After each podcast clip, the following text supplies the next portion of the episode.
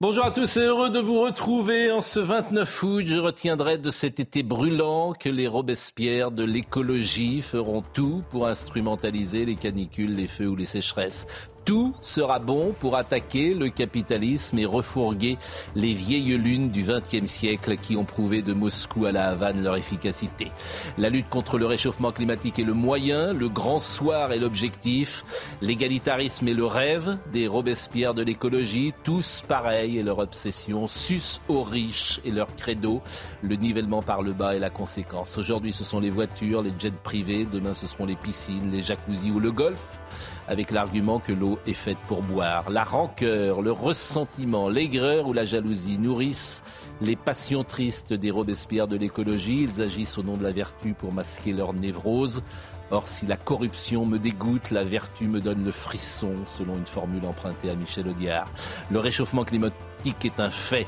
On ne saurait le nier. En revanche, soyons vigilants à ne pas écouter les sornettes qui ont construit des sociétés de pénurie. Le réchauffement climatique est un fait, mais les remèdes proposés par certains sont pires que le mal qu'ils entendent combattre. Bonjour à tous, nous sommes euh, ensemble pour la septième saison. Audrey Berthaud, le rappel des Elisabeth Borne va s'exprimer aujourd'hui devant le MEDEF à l'occasion de la rencontre des entrepreneurs de France. Elle devrait appeler les entreprises à la sobriété énergétique, un sujet très attendu. Deux décrets sont en cours d'examen au Conseil d'État. L'un sur l'extinction des publicités lumineuses la nuit, l'autre sur la fermeture des portes pour les commerces climatisés. Cette scène surréaliste qui a eu lieu samedi après-midi dans l'Oise, une famille a été interpellée en plein rodéo urbain. La mère était sur un quad avec sa fillette de deux ans et demi, sans casque. La sœur jumelle de la petite fille, également sans casque, était sur une moto avec son père. Enfin, une autre moto était pilotée par un garçon de 9 ans, toujours sans casque. Le père de famille a été placé en garde à vue. Enfin, du football, premier match nul hier pour le Paris Saint-Germain. Le PSG a été tenu en échec par Monaco. Un partout, c'est grâce à un penalty de Neymar à la 69e minute de jeu que le club parisien a pu rester invaincu. Il conserve donc toujours la tête de la Ligue 1 devant Marseille. Elisabeth Lévy, que vous connaissez, qui n'est pas une Robespierre de l'écologie. Bonjour Philippe Bonjour. Bonjour Yann Moix, qui viendra nous rejoindre désormais chaque lundi avec une surprise à la fin, la Moixotech la Moixotech, vous nous présenterez euh, un livre classique et vous nous direz pourquoi il faut le lire. On va parler évidemment avec vous euh, de l'énergie parce que c'est quand même le grand sujet avec Fabien Chonnet. Vous êtes expert du secteur de l'énergie, président de Fabelsi et vous avez travaillé longtemps à l'EDF. On, va en parler dans une seconde parce que je voulais évoquer également l'affaire Pogba. Mais ce que vous allez nous dire ce matin, ce que moi j'ai parlé hier avec vous, c'est que la hausse de l'électricité n'a absolument rien à voir avec la crise ukrainienne. Non, je ne vais pas vous dire exactement ça. C'est la crise ukrainienne fait partie des éléments de conjoncture qui aboutissent à cette euh, catastrophe euh, électrique euh, prévue pour la, France cet hiver. mais il y a effectivement un certain nombre d'éléments conjoncturels défavorables. Mais il y a aussi, à mon avis, une erreur stratégique forte que la France a fait dans les dix ans passés, qui va aboutir à cette probable catastrophe. Alors, ce que j'ai appris en travaillant un petit peu sur ce sujet ces dernières heures, c'est que la moitié de nos centrales nucléaires sont à l'arrêt. Et c'est toujours la même réflexion de quelque côté qu'on se tourne dans ce pays, de la justice à l'hôpital, à l'école, rien ne marche parfaitement. Alors, c'est assez traditionnel qu'en été, en plein été, les centrales nucléaires, une partie des centrales nucléaires, des réacteurs nucléaires soient à l'arrêt, parce qu'on a besoin de faire de la maintenance sur les réacteurs nucléaires. Et évidemment, on les arrête plutôt en été qu'en hiver. Ah Le fait qu'on en ait beaucoup d'arrêtés en ce moment, effectivement, c'est particulièrement euh, euh, important. Mm. Euh, mais c'est pas ça qui est inquiétant, parce que là, on n'a pas de risque de pénurie d'électricité aujourd'hui. Ce qui est inquiétant, c'est le nombre de réacteurs qui sera arrêté cet hiver. Et là, effectivement, on s'attend. arrêtés? Parce que j'ai découvert également l'autorité de sûreté nucléaire, ce qu'on appelle l'ASN, que personne ne connaît. C'est six personnes, hein, je crois, l'ASN, avec un président euh, que personne ne connaît non plus. C'est lui qui décide d'arrêter une centrale nucléaire. Et ce qu'on me dit, c'est que euh, là, par exemple, il a trouvé des anomalies inattendues de corrosion sous contrainte, des, tuyauteries annexes qui ne marcheraient pas très bien, et que pour des raisons dérisoires, est-ce que je peux le dire comme ça? On arrête une centrale nucléaire, vrai ou pas? Non, alors moi je dirais pas du tout ça comme ça. Je ne sais pas combien ils sont. Euh, l'autorité sur nucléaire est bien connue euh, dans le secteur de l'électricité, évidemment. ils ouvrent le parapluie. C'est très important. Elle ouvre le parapluie. Elle Non, mais elle garantit, elle garantit la sûreté du parc. Enfin, je vous rappelle quand même que. que mais c'est le principe de précaution XXL, c'est-à-dire qu'il y a un truc, hop, on s'ouvre. Non, non, on ne peut pas dire ça. Moi, jamais je ne dirais euh, que l'autorité de sûreté nucléaire a été trop loin, parce que c'est trop grave si on ne fait pas euh, le, une vérification très précise et si on n'est pas prudent en matière de sûreté nucléaire. Donc, il est absolument important d'avoir une autorité de sûreté nucléaire complètement indépendante de l'exploitant. Parce que l'exploitant, il peut toujours avoir un certain nombre de, contraintes qui l'incitent à produire alors qu'il n'est pas tout à fait sûr. il est absolument nécessaire que l'autorité nucléaire ait la toute puissance pour dire si oui ou non on peut euh, faire fonctionner un réacteur nucléaire. Ils le font. Effectivement, on a découvert hein, à la fin de l'année dernière ce, phénomène de corrosion sous contrainte qu'on n'attendait pas sur une tuyauterie qui est, très importante pour garantir euh, la sûreté euh, de la centrale. Donc oui, on arrête les centrales, on vérifie les tuyaux, on les répare. L'autorité indépendante qui est nommée par le président de la République. Le président, oui. Après, ah. les experts sont, euh, sont, embauchés en fonction de leur, expertise. Mais c'est vraiment très important d'avoir une autorité en tout cas, la moitié compétente et indépendante. La moitié de notre parc est à l'arrêt, ce qui est quand même invraisemblable. et c'est vrai que la moitié, c'est jamais arrivé. Tout, le, problème du nucléaire en France, il est là. Euh, le PR de Flamanville n'est toujours pas construite, avec des retards absolument incroyables. il, y a, plusieurs, éléments. Le, premier élément, bah, effectivement, corrosion sous contrainte, euh, découvert en fin d'année dernière. On est obligé d'arrêter un certain nombre de, réacteurs pour, pour, vérifier. Deuxième élément, il ne faut pas oublier, c'est que la maintenance nucléaire, c'est quand même assez compliqué les perturbations liées à, la période Covid, on n'a pas pu faire euh, travailler les exploitants, les sous-traitants euh, comme, comme prévu, font qu'il y a encore aujourd'hui des retards qui sont liés à la, au, Covid. Donc quand vous accumulez les deux mm. et que vous rajoutez à ça le fait que depuis Fukushima, bien malheureusement, mm. et de par les contraintes politiques qui ont été exercées sur les gouvernements successifs, on a moins investi dans la filière nucléaire, pas maintenant dans la filière nucléaire. On arrive à une situation où effectivement, eh ben, on est un peu à la traîne sur la maintenance. On va en reparler dans une seconde. Fukushima, moi je me souviens simplement Valéry Giscard d'Estaing. C'est pas n'importe qui Valéry Giscard d'Estaing. Il disait ce n'est pas un problème nucléaire, Fukushima. On a construit une centrale là où il y avait euh, possibilité de tremblement de terre. Donc la euh, raison de Fukushima, n'est pas nucléaire, c'est euh, euh, euh, le tremblement de terre. L'accident nucléaire, mais je disais tout à l'heure, c'est une conjoncture très défavorable, le tsunami, le tremblement de terre. Et effectivement, Alors, une, erreur humaine, une erreur humaine à Fukushima, hmm. on n'aurait pas fait en France, de ne pas se protéger contre cette possibilité-là. Bon, on, en parle dans deux secondes. Simplement, c'est vrai que l'affaire Pogba m'a surpris, intéressé, bah, et même. Vous avez compris quelque chose? Ah oui, ça j'ai très, ah bah, bien compris.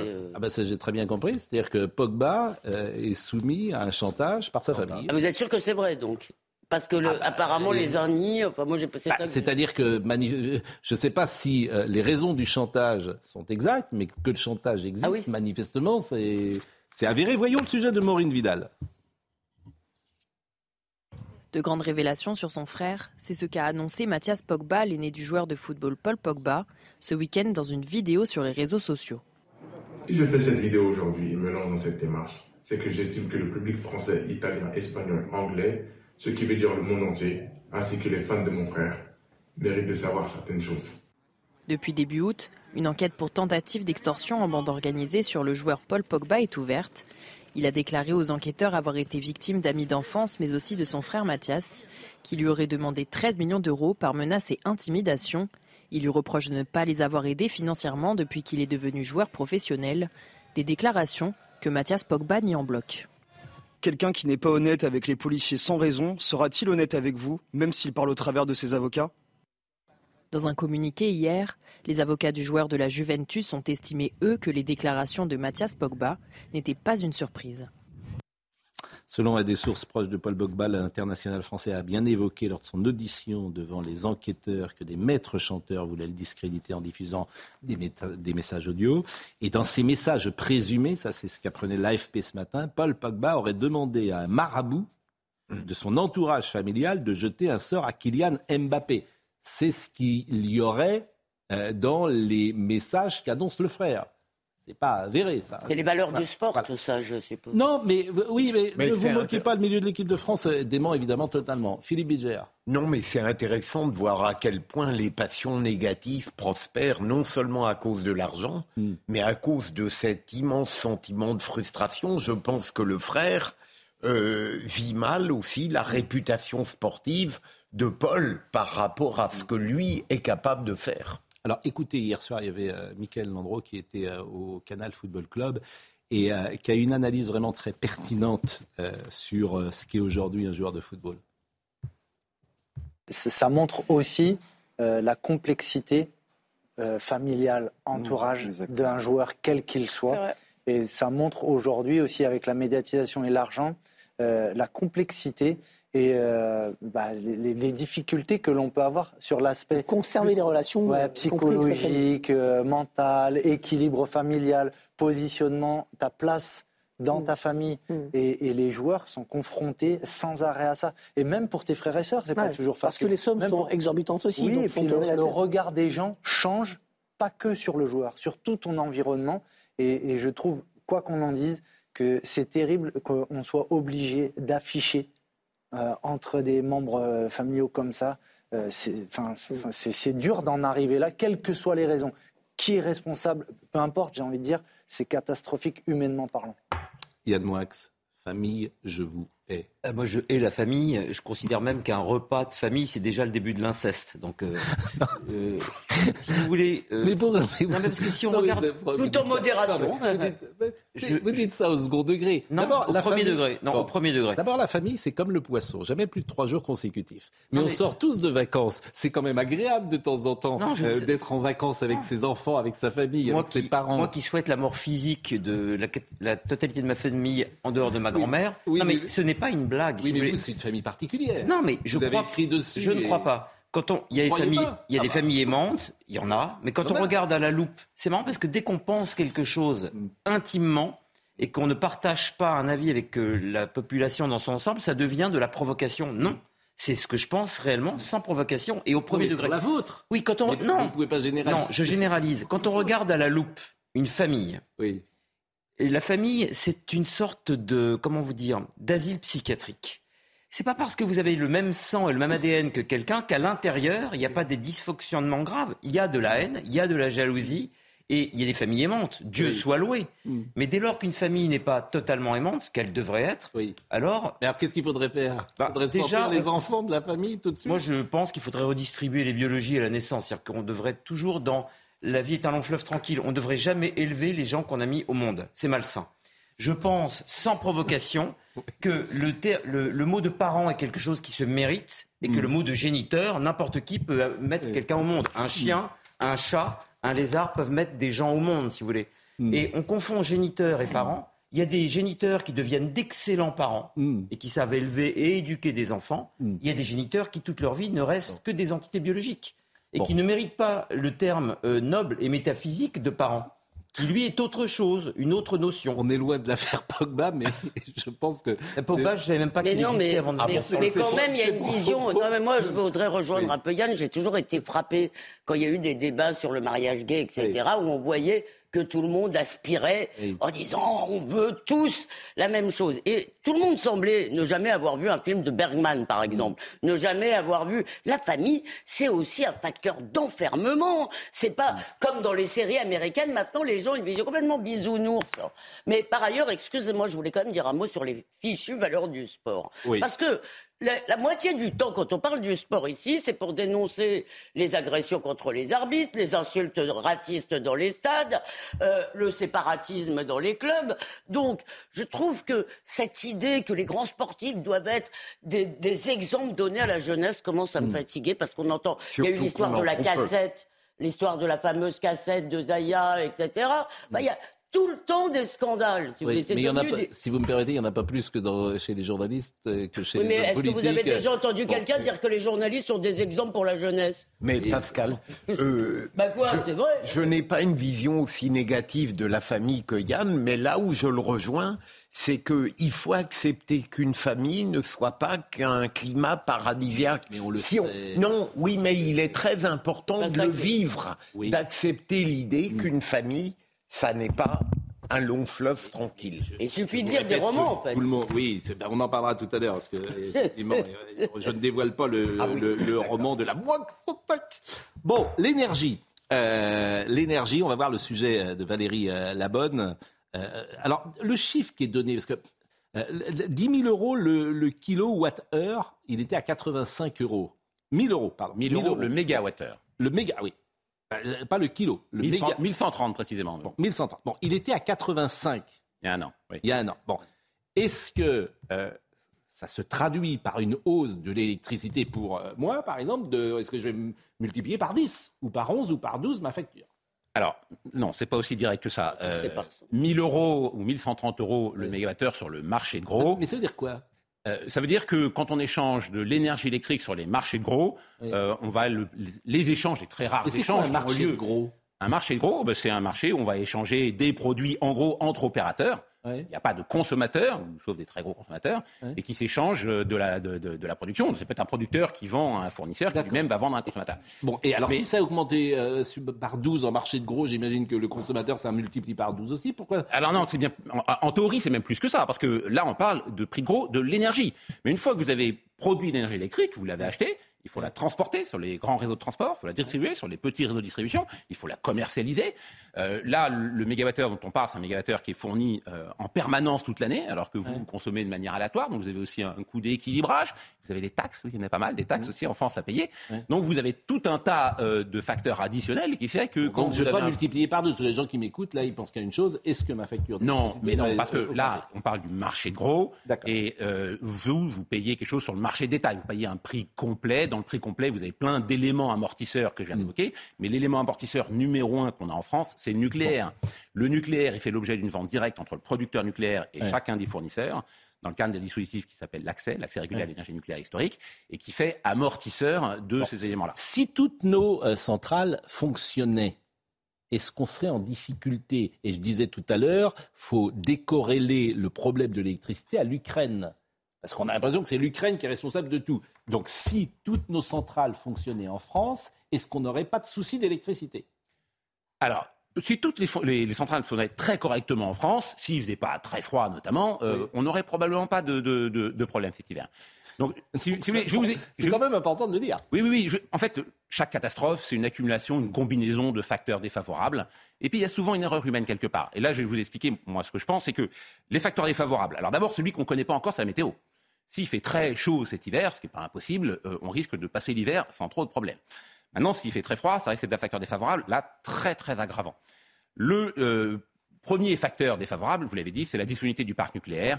Corrosion sous contrainte, qui fait qu'il y a des, des réacteurs qui vont devoir être arrêtés. Il y a des réacteurs dont la maintenance a été repoussée à cause du Covid. On a une disponibilité nucléaire qui est Mmh. historiquement basse euh, cette année. Et ça sera encore vrai, malheureusement, cet Qui hiver. est on va responsable des centrales nucléaires?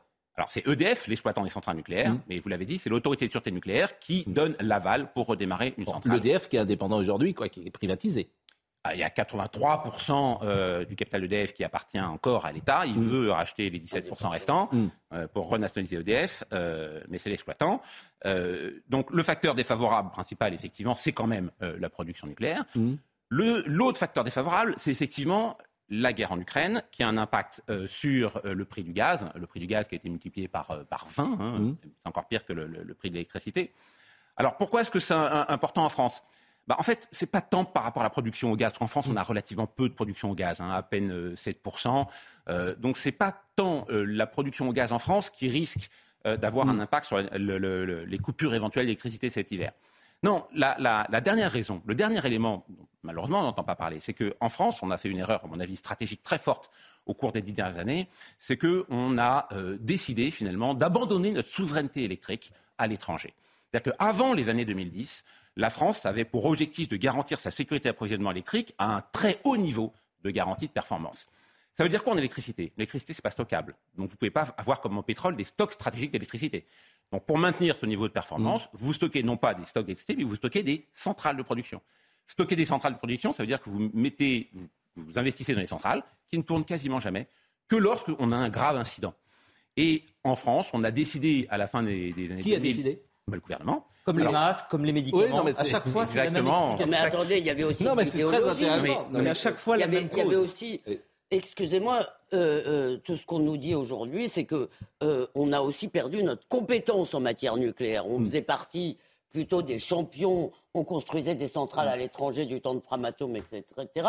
Maintenant, on, a perdu, euh, EDF notamment, euh, a perdu cette compétence pour construire des centrales. Et ça, c'est à la fois sous la pression des écolos, et Emmanuel Macron n'est pas euh, absolument innocent dans cette affaire, il fait partie de ceux avec François Hollande qui ont décidé cela. Donc il y a la pression des écolos. Et puis aussi, il y a l'Allemagne.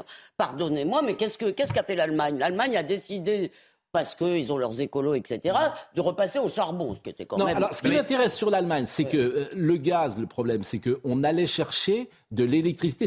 Terminez votre raisonnement. Oui, oui, moi, je, vais terminer, puis j'aime bien la comparaison avec les masques. on allait chercher l'électricité en Allemagne, or l'Allemagne ne va plus pouvoir nous en donner. Exactement. En fait, ça. On s'est rendu compte dans les années 2000 qu'on passait notre pointe électrique essentiellement grâce aux Allemands qui venaient nous aider, mais pas que d'ailleurs, hein, euh, la Grande-Bretagne, les Espagnols, les Suisses également. Et donc on s'est dit, bah, puisqu'ils nous aident et qu'ils sont là, autant abandonner nos stocks stratégiques de, de centrales. On en a plus besoin. Donc là, à partir de là, on a, fermé on a décidé de fermer pas que Fessenheim. Fessenheim, c'est 1800 mégawatts. Mais on a fermé 12 gigawatts, donc 12 000 mégawatts de centrales ont été fermées dans les années 2010. Donc Fessenheim n'est qu'une petite partie de, de, du problème finalement. On a également abandonné les offres à effacement qui permettaient de limiter la consommation des gens en proposant des tarifs euh, plus importants. Et ces 12 gigawatts de production, bah, c'est ceux qui vont nous manquer. Et donc on a fait n'importe quoi. Et pourquoi est-ce que le gaz intervient sur un domaine Ceux qui nous gouvernent ont fait n'importe quoi. Pourquoi Pourquoi alors, Pourquoi est-ce que le gaz intervient la même chose. Pourquoi est-ce que la crise gazière intervient? C'est parce que effectivement l'année dernière, on était à peu près dans la même situation avec les centrales nucléaires qui étaient déjà relativement disponibles. Mm. Il a fait très froid à la fin de l'année dernière, fin 2021. Mm.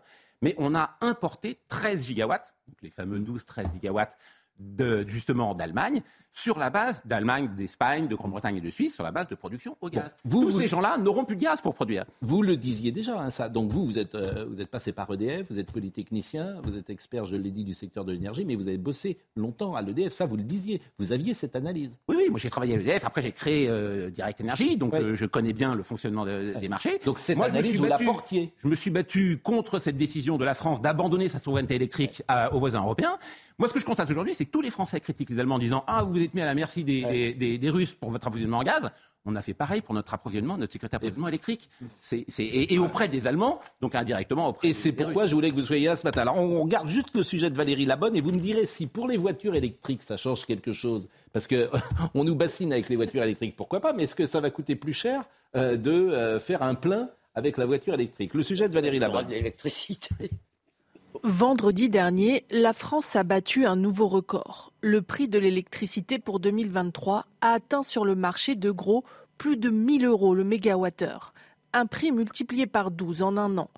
De quoi inquiéter un peu plus les Français, soucieux de voir leur facture d'électricité flamber cet hiver. D'autant que la fin du bouclier tarifaire est prévue à la fin de cette année. Dans le contexte d'inflation auquel font face les Français, l'exécutif se veut rassurant. La Première ministre, Elisabeth Borne, a promis ce week-end de garder des dispositifs pour amortir le prix de l'énergie et des dispositions spécifiques seront prises pour accompagner les plus fragiles. Bruno Le Maire, le ministre de l'économie, a promis le maintien en 2023 du chèque énergie distribué cette année aux foyers les plus modestes. Mi-septembre, le gouvernement a prévu de présenter un grand plan de sobriété pour favoriser les économies d'énergie, mais il va devoir convaincre. Les oppositions jugent son bilan environnemental très insuffisant et craignent une explosion des dépenses publiques. Bon, juste un mot sur les voitures euh, électriques, parce que est-ce que ça change quelque chose, euh, cette pénurie d'électricité possible? Est-ce que ça rend surtout ceux qui ont des voitures euh, électriques, est-ce qu'ils vont payer plus cher le plein? Si j'ose dire. Alors, les prix d'électricité vont très probablement euh, augmenter. Euh, ça a été dit, il faudra protéger les plus précaires mieux, de manière à ce qu'ils ne subissent pas de plein fouet ces, mm. augmentations-là. Euh, les véhicules électriques ne représentent pas encore une consommation électrique fondamentale, d'une mm. part. D'autre part, euh, ce qu'il faut bien voir, c'est que si effectivement il faisait froid, si effectivement euh, on ne pouvait pas importer d'électricité, notamment d'Allemagne, parce que vous avez vu, hein, mm. la gauche allemande a déjà demandé au gouvernement d'interdire les exportations euh, d'électricité, donc ça, ça, ça, se présente très mal. Hein. La fameuse solidarité européenne va être mise à rude épreuve cet hiver. Mm. au pire du pire, ce qui pourrait se passer, c'est qu'on soit obligé de faire des délestages tournants. C'est quoi des délestages tournants? C'est-à-dire quand vous n'avez pas assez de production pour alimenter les consommateurs, mais vous ne pouvez pas inventer des centrales du jour au lendemain. Donc vous coupez les consommateurs et vous les délestez de manière Alors vous coupez, pendant qu'est-ce que vous appelez vous coupez? Bah, bah, Vous coupez, vous coupez le courant, vous n'avez plus de courant pendant une à deux heures. Alors, c'est déjà arrivé. Hein. Vous savez, je ne sais pas si vous vous souvenez, le 4 novembre 2006, il y a eu un incident réseau. C'est pas un, un, problème de part de production. Il y a eu un incident réseau en Europe mm. qui a fait qu'il y a 20 millions de Français qui ont été coupés pendant quelques dizaines de minutes. C'est pas, c'est pas dramatique d'être coupé pendant quelques dizaines de minutes. C'est pas. Euh, non, mais ça souligne une nouvelle fois parce que là, c'est pas une question de droite et de gauche. Ce qu'on souligne, c'est que ceux qui dirigent font n'importe quoi. C'est ça qu'on qu Ils n'ont pas été très... en permanence. Ils n'ont pas été très. C'est-à-dire, tu prends l'école, tu prends la justice, tu prends l'hôpital, tu prends les. C'est des mauvaises décisions exactement comme les masques. Donc Moi, j'ai euh, voilà, exactement comme tout. les masques. On s'est dit, ben, finalement, les masques, le jour où on en a besoin, on va les l'acheter Voilà. ailleurs plutôt que les stocks. Donc euh, là, euh, on a fait pareil. Le problème, c'est que quand Yann. on en a besoin, il n'y en a plus ailleurs. J'ai une question Yann. à vous poser. Euh, dans dans l'hypothèse où on couperait par jour en France, une hypothèse théorique, hein, Mhm. 10 minutes de courant dans tous les foyers, quel serait le gain Voilà, faudrait faire le calcul. Mais de toute façon, c'est pas c'est pas exactement comme ça que ça se passe. Il y a, il y a des il y a des paquets de foyers qui sont euh, déterminés euh, euh, en France.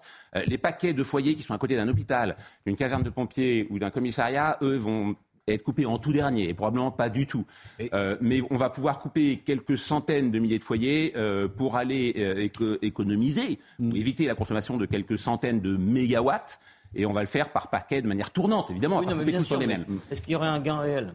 Mais bien sûr, si vous coupez les consommateurs, évidemment qu'il y a un gain Mais réel. 10 C'est comme ça par jour bon. Là, on, on imagine entre une et deux heures pour passer les pointes qui sont entre 18h et Votre, 21h. votre prono- euh, euh, on, on- va marquer la première pause. Votre pronostic, augmentation de combien électricité à votre avis sur la facture? Alors, en fait, vous savez, le, Alors, dans un mot, 10%, 20%, 30%, à votre avis? À mon avis, ce sera moins de 5% parce qu'ils vont jouer Moins sur de les taxes. 5%. Moins, moins de 10%, pardon. Moins de 10%, Moins de pour 10%. jouer sur les taxes. Donc ça, c'est important de le dire.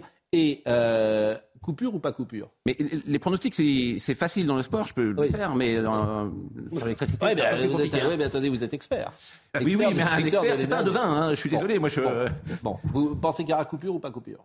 Ah, s'il fait froid, il y Il aura, va froid, il y aura, il y aura des lestages. Par contre, Bon, écoutez, euh, moi je voulais vraiment que vous veniez ce matin. Fabien Chaunet, hein, on- Mmh. euh, les gens je pense ne vous connaissez pas euh, sur ce plateau, c'est la première fois que vous venez, mais vraiment ça a été extrêmement clair et puis ça permet surtout d'expliquer les choses et de ne pas dire n'importe quoi quand on me dit c'est l'Ukraine. non, c'est pas c'est pas l'Ukraine. Pas Si que on- l'Ukraine. Voilà, c'est pas que l'Ukraine. Merci vraiment beaucoup. On va recevoir notre ami Jacques Seguela qui, je le rappelle, est le parrain de cette émission. On va parler de- d'Emmanuel Macron qui a été, là aussi, la France est un pays formidable. Emmanuel Macron a été insulté samedi soir dans un, euh, dans un concert.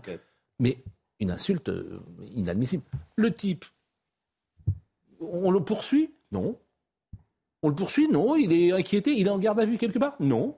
Tu as le droit de venir sur un plateau, bah, vous verrez euh, la séquence. Je, je, Non, mais je trouve ça, je trouve que ce pays est extraordinaire. Mais bon, c'est pas grave, tant mieux, d'une certaine manière. La pause, à tout de suite. 9h33, Audrey Berthaud, le rappel de l'info. En Gironde, un pompier volontaire de 19 ans a été mis en examen et écroué hier pour destruction par incendie. Il est soupçonné de 31 départs de feu dans le Médoc entre le 29 juillet et le 21 août. D'après le parquet, il a confirmé ses aveux devant le juge d'instruction. Il a été placé en détention provisoire. À Maison-Alfort, une jeune femme a été violée lors d'un cambriolage au sein de son domicile. Les faits se seraient déroulés samedi. Deux hommes se seraient introduits chez la victime. Elle aurait réussi à faire fuir l'un des deux auteurs avant que le second ne la viole sous la menace d'une arme blanche. L'enquête a été confiée à la police judiciaire du Val-de-Marne. Enfin, au Pakistan, les inondations provoquées par les pluies de mousson ont fait plus de 1000 morts. Les autorités tentent toujours d'atteindre des villages isolés dans des zones montagneuses, ce qui pourrait encore faire grimper le bilan. Jacques Seguela nous a rejoint. Bonjour, quel bonheur d'être là. Jacques, vous êtes magnifique. C'est la sixième année. C'est la, c'est la se- septième année. Septième année. Nous en- nous C'est en- tant de bonheur. Mais vous êtes le parrain. Mais euh, Je, vous- ravi, je- je vois que vous êtes toujours aussi beau. Oui. Vous avez bien bronzé. Je fais trois heures de nage par jour. Oui, mais ça, vous me dites ça à trois heures vraiment à chaque fois. Je voudrais vérifier quand même. C'est Ah beaucoup, trois heures de nage. hein. Appelle ma femme. Oui, bah, on va, on va- on va- Est-ce qu'on peut appeler Madame Seguela, euh, s'il vous plaît, Marine Lançon? Espérons qu'on n'aura Euh, pas la crise des 7 ans. Je voudrais qu'on parle de ce qui s'est passé euh, à, à- c'était au Touquet d'ailleurs euh, avec Emmanuel Macron parce que là aussi ça m'a euh, choqué. On, Dieu sait si nous sommes rudes souvent sur Emmanuel Macron et sur ce qu'il fait, mais il y a euh, quelqu'un qui s'appelle Marc Rébillet que je ne connaissais pas, qui est producteur de musique franco-américain, qui visiblement s'était fait connaître pendant le confinement euh, par ses performances artistiques, qu'a insulté et vous allez l'entendre pendant un concert. Et moi, ce qui m'étonne toujours, c'est que il n'y a aucune réaction, en fait. Il n'y a aucune sanction, il n'y a aucune poursuite. Alors, je veux bien que le président de la République en France puisse être insulté sans qu'il y ait aucune euh, sanction, mais ça ne me paraît pas bien euh, une bonne chose pour notre pays. Mais je voulais votre avis là-dessus. Le, le pire, c'est qu'il a fait chanter en chœur Oui. euh, la grossièreté. Alors, écoutez cette séquence, écoutez cette séquence, parce que je pense que beaucoup de gens ne l'ont pas écouté. C'est quand même, euh, on est sur de l'insulte. je suis obligé de la passer. hein. Les oreilles chastes, euh, évidemment, euh, euh, seront peut-être euh, euh, n'apprécieront pas ce moment, mais écoutez cette séquence.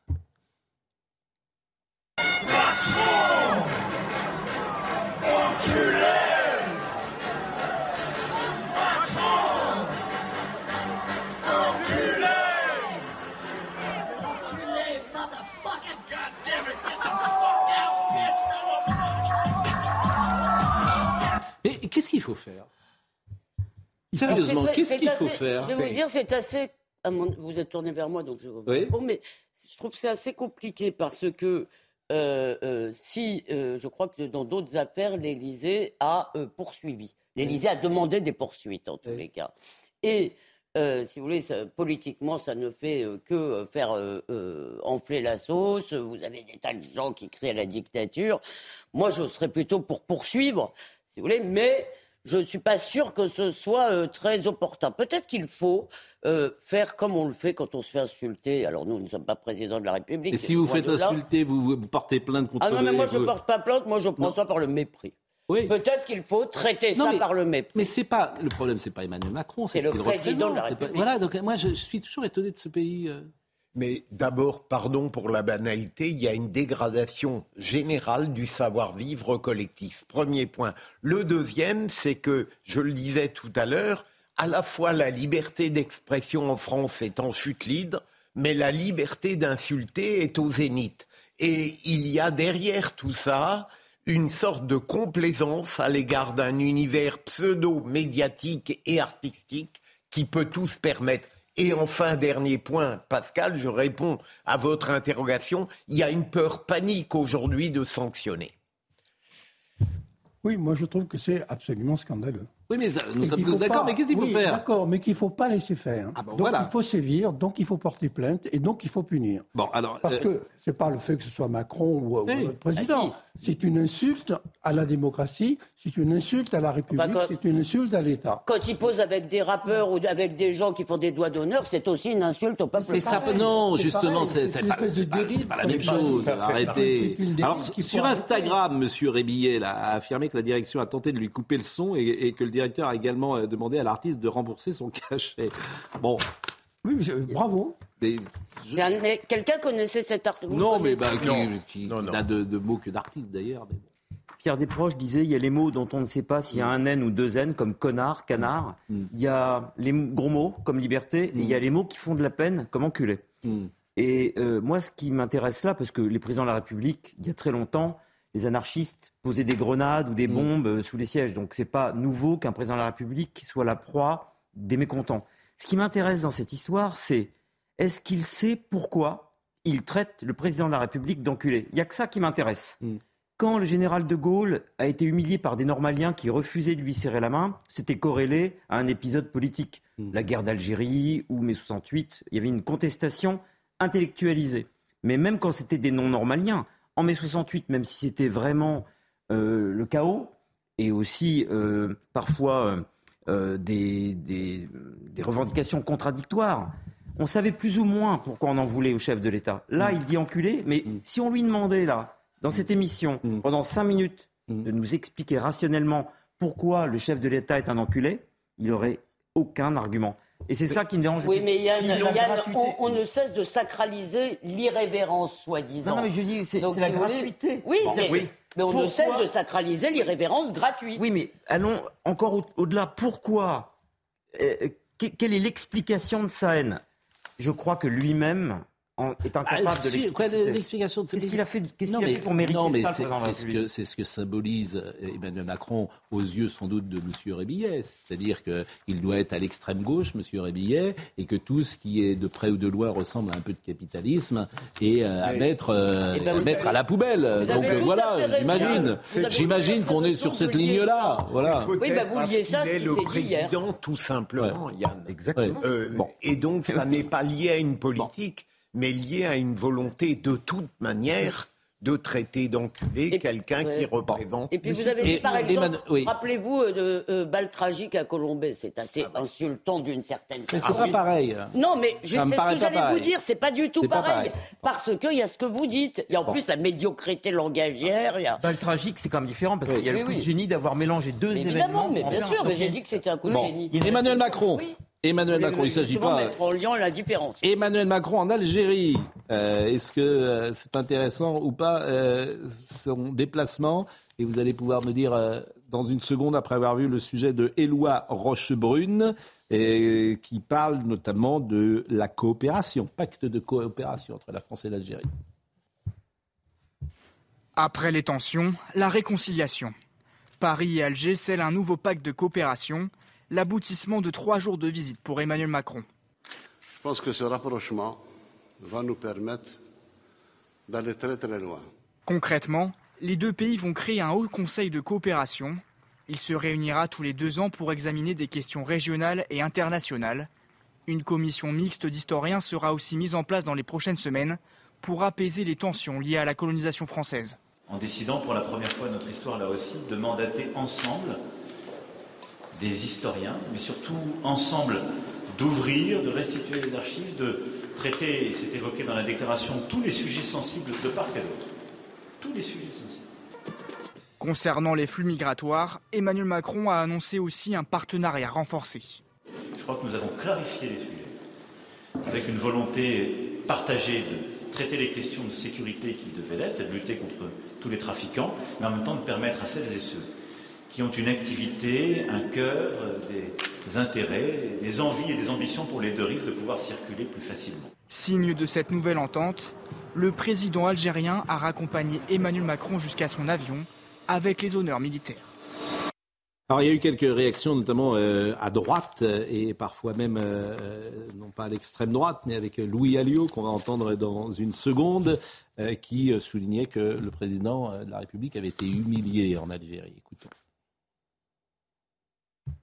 Ce qui doit préoccuper un président français, c'est certes avoir du respect pour le pays qui vous accueille, de certaines dignités, hauteur de vue, mais c'est aussi d'avoir le souvenir de toutes celles et ceux qui ont perdu la vie pour défendre le drapeau français, les intérêts de la France et qui n'ont fait que respecter les ordres des gouvernements français de l'époque. M. Macron commet une erreur tragique.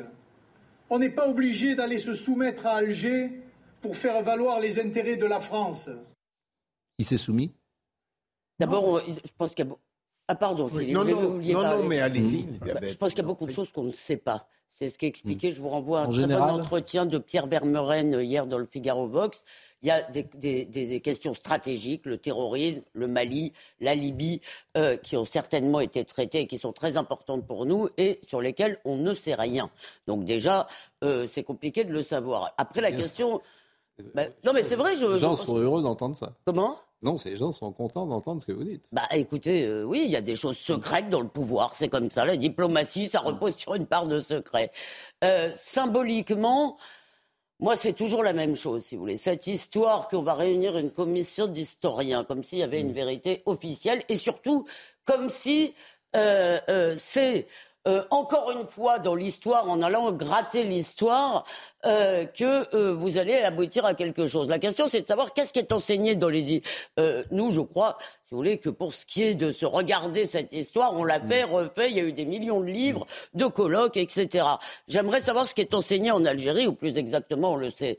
il a été chahuté un peu à Oran, quelques ah, personnes lui ont dit va-t'en, ça a été exploité, instrumentalisé sans doute. Ils sont plus polis que nos rappeurs, cela dit. Oui. oui. Pour moi, le plus important, c'est quand même qu'il essaye de tisser des liens avec mm. Euh, ce qui est notre, euh, nos amis les plus proches, hmm. c'est-à-dire l'Afrique du Nord, qui sont quand même complètement distendus avec le temps. Hmm. Euh, et ça, il fait son boulot, et je, pense qu'il le fait bien, même si j'ai lu ici ou là que il n'avait pas été très compris par les milieux politiques algériens. Si vrai ou pas. Vous êtes resté sur une ligne très macroniste, Jacques Seguela. Vous restez. oublions Macron. Quel que soit le président. L'homme, par exemple, de, communication que vous êtes quand vous l'avez vu sur son jet ski, vous en avez pensé quoi? C'était pas le C'était pas le monde de faire ça. Hmm. Mais c'est pas parce que j'ai voté La force, la force de l'image. Alors évidemment, il a le droit de faire du jet ski. Que je ne relève pas. Euh, mais bon, à la fois. Ce qui est terrible parfois, d'ailleurs, c'est qu'on retient, qu'on retient qu'une image des vacances et parfois ça sera celle-là. C'est ça qui est terrible, d'ailleurs. Toutes les vacances euh, à Brégançon ont été ratées. Il y a toujours eu Ah un dérapage, oui, il y a toujours eu un dérapage aller, alors. Faut- médiatique de, de tous les présidents les uns après les autres. Donc, Mitterrand n'allait jamais à Brégançon. Mais pour ça. Pascal, Il allait à Latché. Pascal, euh, je trouve, Elisabeth, paradoxalement, que l'idée d'une commission mixte est une bonne idée, mais il aurait fallu commencer par elle, il y a longtemps. Deuxième élément, je suis frappé de voir à quel point Emmanuel Macron a du mal à se situer dans un juste milieu. Ou bien c'est une repentance absurde, ou bien c'est une surenchère dans l'empathie.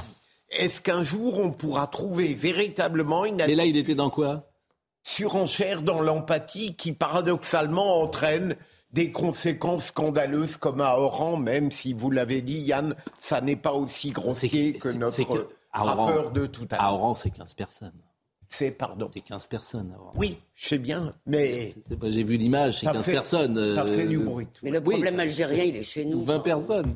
C'est nous qui, si vous voulez, notre problème à nous, c'est de passer notre temps à encourager les jeunes Français Hmm. euh, d'origine algérienne à se sentir comme des victimes, de leur dire toute la sainte journée dans certains médias, oui, vraiment, vous avez raison, vous êtes des victimes de la colonisation. Il y a quand même un parti qui s'appelle les indigènes de la République chez nous. Donc c'est plutôt là qu'il faudrait euh, revoir les choses. Parce que si on attend que les Algériens enseignent l'histoire de leur pays euh, d'une façon, euh, comment dire, euh, euh, ouverte et euh, véritable, eh ben, on peut attendre longtemps. Mais à un moment donné, Autre il faut sujet. savoir enterrer les guerres. Oui. C'est pas en en parlant toute la journée qu'on va les enterrer. Mais c'est- un point de départ déjà. Ce que j'aime toujours chez vous, euh, Jacques, Oui. c'est euh, le vœu pieux. C'est ça qui est bien. Je me dis souvent quand je vous écoute, est-ce qu'il est sincère ou pas? Qui contesterait qu'il faut un jour enterrer les guerres? On est tous d'accord, mais, mais je veux dire, vous pouvez dire, c'est ça que j'aime chez vous, mais- parce que en même temps, c'est c'est assez beau de, de, de, de dire des choses comme cela. Oui. Mais Qu'est-ce je- qui enterre les guerres en fait? C'est le temps. La guerre de 100 ans, on n'en parle plus parce qu'elle a 6 siècles, Ah ou 7 siècles. Mais, mais c'est ça, c'est le temps. Dans un siècle, effectivement, les choses J'ai lu le livre de Dormesson, son dernier livre pendant les vacances. Oui. Il dit une chose formidable. Il dit euh, J'ai remplacé la foi Oui. par l'espoir. Mais il y a, Oui, mais il faut- Pascal, il faut créer l'espérance en permanence. Ah bah alors ça, ça devient la religion, je- devient un Je dispensateur ne me moquerai pas des vœux pieux de. Jacques Mais moi, je ne pas parce qu'il y a trop peu de piété aujourd'hui Oui. pour qu'on s'en moque. Donc c'est très bien. Bon, je... et vous, et- et vous- alors, vous avez entendu ce qu'a dit tout à l'heure euh, notre ami Moix sur la famille, vous qui êtes un, adorateur de la famille. Vous étiez là Ah non, je n'étais pas là. Ah bah, Il a dit que la famille, c'est une horreur. Tu as dit du mal de la famille Oui, il a dit qu'il fallait enlever les enfants Mais pas de immédiatement. la vôtre, mon cher Jacques, de la mienne. Il- supporte Non, ah, ça c'est pas vrai. Là, là vous, De il a dit toutes les familles. Il a dit faut enlever les enfants chez les Bon, géniteurs je et vais les mettre t'inviter- ailleurs. je vais t'inviter à déjeuner et te faire rendre gorge. Là, vous étiez en La famille. famille, vous. c'est sacré, bien Je sais sûr. que la vôtre est harmonieuse. c'est Bon, un- sacré. c'est un cas de figure famille, c'est le lien de la exceptionnel. vie. Alors, Noémie Schulz est là. Noémie Schulz, je la salue. Bonjour Noémie. Aujourd'hui, c'est une journée importante. Le Conseil d'État doit se prononcer en début euh, de semaine. Alors, je pensais qu'il avait 48 heures ouvrées. Et euh, c'était vendredi euh, que l'audition a eu lieu. Donc, je pensais que ça, c'est aujourd'hui, puisque c'est, on dit ouvrez samedi, dimanche et ouvrez. Enfin bon. Le Conseil d'État donc doit se prononcer, me semble-t-il, c'est aujourd'hui, pour annuler ou confirmer la décision du tribunal administratif de Paris du refus d'expulsion du prédicateur Hassan I. Je ne sais pas si je le dis euh, convenablement. Euh, Olivier Véran, hier, euh, s'est exprimé sur ce sujet. Et qu'a-t-il dit, Olivier Véran? Je pense que nous allons voir. Je suis pour l'expulsion de l'imam. Euh, que va-t-il se passer aujourd'hui et quels sont les enjeux de cette décision, Noémie Schulz? Alors effectivement, on ne sait pas hein, si cette décision va être rendue euh, aujourd'hui ou demain. Le, le- le Conseil d'État a indiqué que ce sera en début de semaine. Euh, ce matin, on n'avait toujours pas d'indication euh, précise. Le Conseil d'État, il doit dire s'il confirme euh, le jugement du tribunal administratif qui suspendait l'arrêté d'expulsion ou s'il casse ce jugement et donc s'il laisse la, euh, le, le- le gouvernement expulser euh, l'imam Iki Hussein. Donc j'étais à l'audience devant le Conseil d'État vendredi qui a duré plus de deux heures et demie. Et au cours de cette audience, on a entendu les arguments des deux parties, la représentante du ministère de l'Intérieur, la, directrice des libertés publiques, qui a expliqué qu'il était plus que temps d'expulser cet imam marocain qui, depuis des années, a-t-elle rappelé, dans des vidéos postées sur les réseaux sociaux, eh bien, tient des propos antisémites, misogynes, favorables au, séparatisme. Pourquoi maintenant, puisque c'est la question qui a été posée à, à nombreuses reprises, pourquoi maintenant Eh bien, a-t-elle dit, il y a le feu. on a vu, ces gens-là gagnent du terrain, il faut prendre en compte l'état de l'ordre public. On voit ce que ce genre de propos ont donné, on a vu les attentats. Et puis on a eu en face l'avocate de l'imam Iki Hussein, un imam qui n'était pas présent, mais il y avait des membres de sa famille, notamment un de ses fils. Elle a dénoncé une décision euh, disproportionnée. Euh, elle a rappelé que l'imam Iki Hussein euh, était né en France il y a 58 ans, qu'il y avait toujours vécu, que sa femme y était, ses enfants, ses 15 petits-enfants. Elle a rappelé que certains propos, notamment les propos antisémites, étaient très anciens, que depuis il était revenu, qu'il avait même dénoncé l'antisémitisme. et donc elle a, elle a demandé au juge du Conseil d'État de ne pas se laisser emporter quand un dossier s'emballe à ce point. Il faut s'accrocher au droit. On attend donc la décision des du Conseil d'État euh, dans la journée ou demain. Il faut s'accrocher au droit, même si le Conseil d'État parfois fait de la politique. oui, il en, a beaucoup fait ces derniers temps. Et il en a souvent fait sur la crise euh, sanitaire de la politique, en prenant des décisions en dehors parfois du droit. Donc ça va être intéressant là euh, on verra, on verra s'il est le capable pronostic, de, vous avez un pronostic de répondre à deux arguments du tribunal administratif qui mm. me paraissent discutables. D'une part, il ne suffit pas de s'excuser de propos scandaleux dans le domaine qui est le nôtre pour qu'on puisse les considérer comme euh, inoffensifs aujourd'hui. Deuxième élément, il y a quelque chose qui m'a choqué dans l'argumentation du tribunal administratif, c'est de dire on va perturber sa vie familiale. si, on force le, si on force le trait, on pourra dire qu'on ne peut plus incarcérer quiconque, puisque s'il y a quelqu'un qui voit sa vie familiale perturbée, c'est bien le délinquant qui est en prison. Non, mais c'est même pire, euh, puisque tout le monde a le droit à une vie familiale normale. Il faut que l'État et l'Union européenne fournissent à chacun des conjoints et des enfants, puisque c'est ça une vie familiale normale. J'ai une question à poser à Philippe Bilger. Est-ce que on peut imaginer un cas de figure où, lorsqu'on suit le droit à la lettre, on en arrive à oublier l'esprit de la loi? Mais absolument, Yann. Enfin, je veux dire, c'est un sujet tellement passionnant que je risquerais d'être trop long. Moi, je pense qu'il y a une application formelle de la loi qui est contraire à l'équité démocratique et j'irais même plus loin, qui est contraire, je dirais, au sentiment de vérité. On en arrive donc à ce paradoxe qu'une très haute technicité des textes de loi peut paradoxalement dissoudre ce pourquoi la loi, dans ses grands principes, était faite. Donc, on va aller chercher euh, une eau dont on va changer, par exemple, la définition de la potabilité pour la rendre buvable, c'est-à-dire qu'on va aller chercher une explication familiale à quelqu'un autour duquel on peut construire une théorie tout à fait acceptable pour qu'il reste, alors que la théorie numéro un consistait à évacuer tout ennemi de la démocratie. Mais on peut trouver des arguments techniques. Le, droit peut s'opposer à la démocratie. Exactement, mais le droit peut même euh, s'opposer à son esprit, ou à l'esprit de la loi. Absolument. Et ce qui est faramineux dans cette affaire, c'est que quelqu'un qui devrait être expulsé parce que la loi a été faite pour ça, euh, devient tout à fait compatible avec la société parce que la technicité des textes le permet. Nous avons compris, mais il y a une phrase que j'ai citée euh, très souvent hein, les islamistes ont deux armes, euh, le droit français et la Kalachnikov. C'est quelque chose, elle n'est pas de moi d'ailleurs cette expression, mais je l'avais entendue. Avec une victime collatérale, c'est normal. On va marquer une pause. Et je salue Noémie Schulz, qui, comme nous tous, à bonne mine, c'est bien l'été. On devrait finalement travailler toujours au soleil. quelle est votre drogue favorite Le soleil, peut-être, Jacques Seguela? Ah oui. Bon, bah écoutez, c'est bien, c'est pas la famille donc, et on va marquer une pause. Ah et on va... en famille. Et on va parler de Mélenchon, on va parler de restrictif. On va parler de Sandrine Rousseau, le ah barbecue. Ah oui, ça c'est le Ah oui, c'est viril de faire un barbecue. Non, non, non, des hommes là, vous avez. La Lune, moi je voudrais qu'on parle de la Lune parce qu'on retourne sur la Lune, je sais pas ce qu'on va y faire. La Lune, c'est le rêve ultime. Oui, enfin, oui, d'accord, on a peut-être. Bonne année commence à dater un peu le rêve. Bonne année 1969, cher Voilà. Non, non, non, là, le rêve, non, le rêve ultime d'ailleurs, c'est plus loin. C'est Mars. C'est Mars, Mars maintenant. Hein. bon, provisoirement la, La Lune, c'est l'antichambre de Mars. Mais vous avez remarqué que vous avez remarqué qu'il n'y a pas de soleil sur la Lune. Oui. Vous avez remarqué qu'il n'y a, a, pas de soleil. Oui, quand j'y étais, vous n'avez pas, pas grand-chose. non, mais il n'y a pas grand-chose, mais vous avez remarqué qu'il n'y a pas de soleil. C'est simplement une plateforme qui va permettre d'aller plus loin vers Mars et peut-être de découvrir bien. que l'on n'est pas seul non, mais, au monde. En fait, c'est quand même très important. Non, mais le soleil, il ne vient que sur la Terre. C'est ce que je veux dire. Dans l'espace, il n'y a pas de soleil. Vous savez pourquoi? Eh oui, vous savez pas pourquoi. Pourquoi il n'y a pas de soleil? Pourquoi il n'y a pas de soleil sur la Lune? Vous savez répondre à cette Euh, question? Laissez-moi réfléchir. euh. Pourquoi il n'y a pas de soleil? Je ne sais pas. Eh ben, vous aurez la réponse avec euh, Monsieur Chevalet dans une seconde, tout à l'heure. Une planète entre la Lune et le Soleil. Non Mais tout le monde.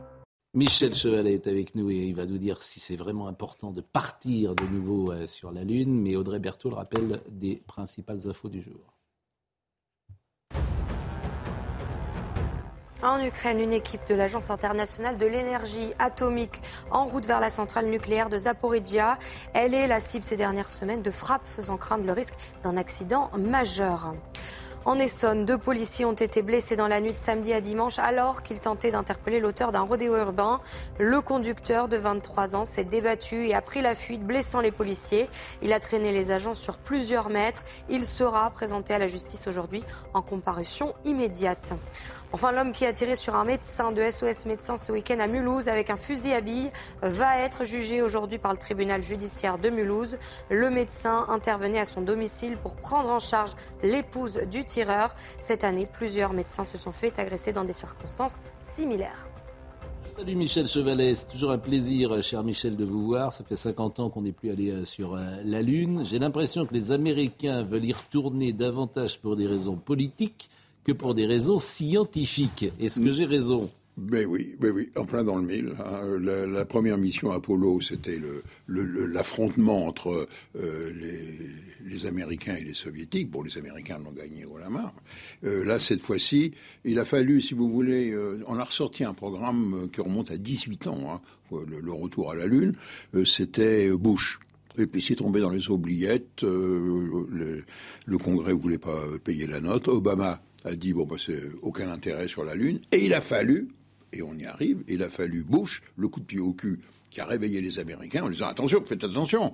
Ce coup-ci, c'est pas les, soviétiques qui vont aller sur la Lune, c'est les Chinois. Les Chinois veulent y aller, ils ont un programme. Et là, aussitôt, eh bien, ça a relancé le programme, ça a mis six, euh, ans, et voilà, on y est actuellement. Et donc, ça va être là aujourd'hui une répétition générale. C'est à vide. Hein. On fait un essai à vide, on va essayer voir si tout, tout fonctionne pour en 2024 déposer un homme et une femme sur la Lune. Et combien faut de temps pour aller sur la Lune aujourd'hui? Alors, Apollo, c'était les tirs, disons, très tendus, c'était trois jours. C'est la porte d'à côté, hein, la Lune, mmh. presque.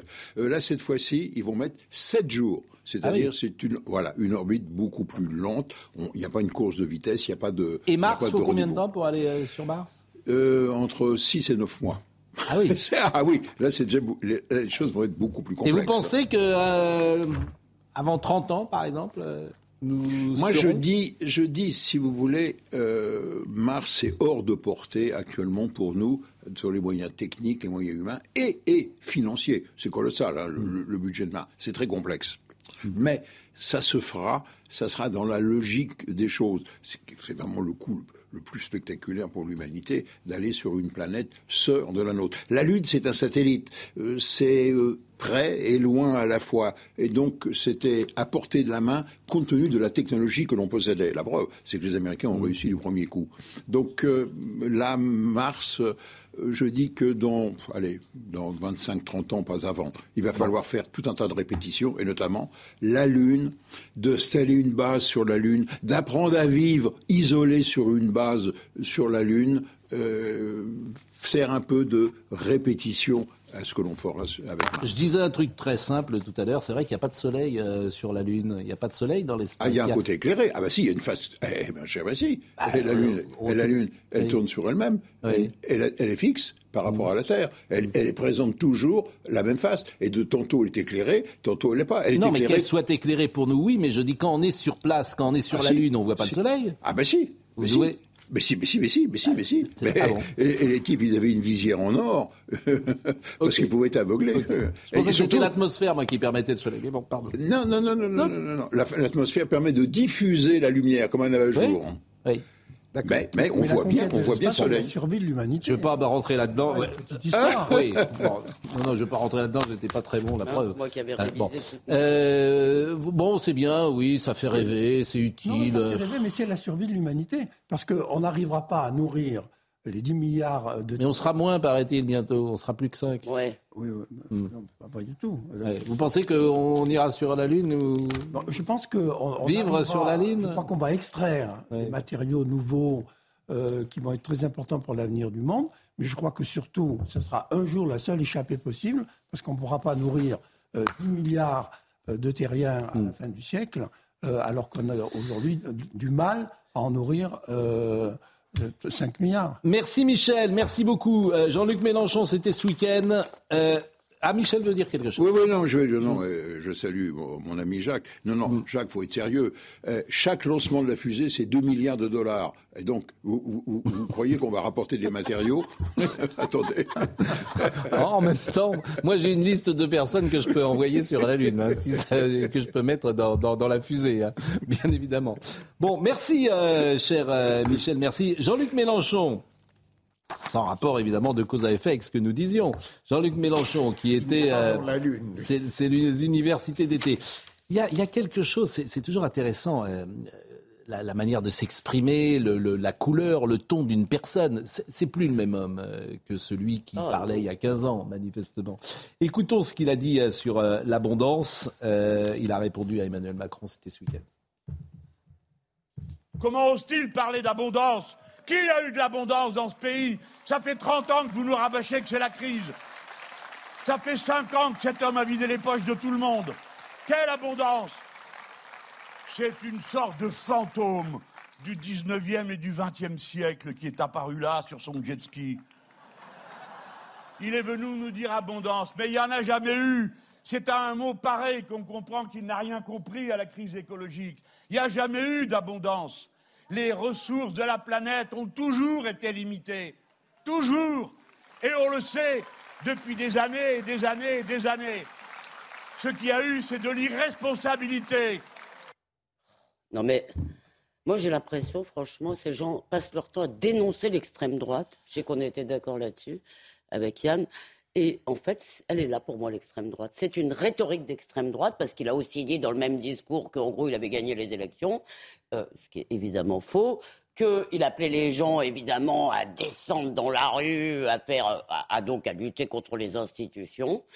Euh, alors, il y a la question de l'antisémitisme, Yann, que vous m'avez euh, rappelé. Il y a tous les marqueurs aujourd'hui, la violence, la haine des institutions. Moi, je Mais c'est pas ça qui me frappe le plus. Moi, c'est ça qui me Ce qui me frappe le plus, c'est ce que, que je disais avant l'été, c'est euh, c'est la manière dont il est présenté dans les médias. C'est-à-dire que si, par exemple, euh, quelqu'un du Rassemblement national parlait comme ça, il y aurait cette analyse que vous venez de produire. Mais, euh, lorsque moi j'ai écouté, par exemple, euh, France Inter, je, les cite pour la première fois cette saison, j'ai entendu Mathilde Panot sur France Inter la semaine dernière, c'était ah- ahurissant, non pas ce qu'elle dit, mais la manière dont elle est interrogée, c'est absolument incroyable. Pascal, il a été c'est là où vous avez, vous avez raison, c'est qu'aujourd'hui, je serais prêt à dire que le grand partage entre les républicains et les autres, ça n'est pas cet arc un peu foireux dont on parle sans arrêt, c'est une question de langage, une question de ton, et c'est pour cela qu'ils sont si désarçonnés face à un rassemblement national Non, mais dont l'indulgence- ils espéraient des éruptations et ils les ont pas. Mais l'indulgence, l'indulgence des médias, Ah ben, c'est-à-dire que euh, les, les- les- ces gens arrivent sur les plateaux en disant la police tue, euh, les profiteurs, euh, Les les, profiteurs. les patrons sont des salauds, euh, euh, les profiteurs. Alors là, c'est euh, autre chose. ça- C'est absolument incroyable. du fond. C'est absolument incroyable. Et puis les, journalistes, droite, bon, très, très tranquillement, écoutent ça. Il n'a pas été au meilleur de sa forme. Oui, ça mais passait bon. pas avec le public. Oui, bah ça. Euh, il avait pas. Bon, il- il a été alarmiste, mais jamais réaliste. Il, il n'a fait que dire du mal, il n'a jamais dit du bien. Hmm. Il n'a donné aucune solution. Et en plus, il n'a plus aucune légitimité. Il n'est pas euh, député et il n'est pas candidat. Ça à Malheureusement. quoi? Malheureusement. Euh, il essaye de combler euh, son absence politique par un trop-plein du verbe. Et le paradoxe de cet homme.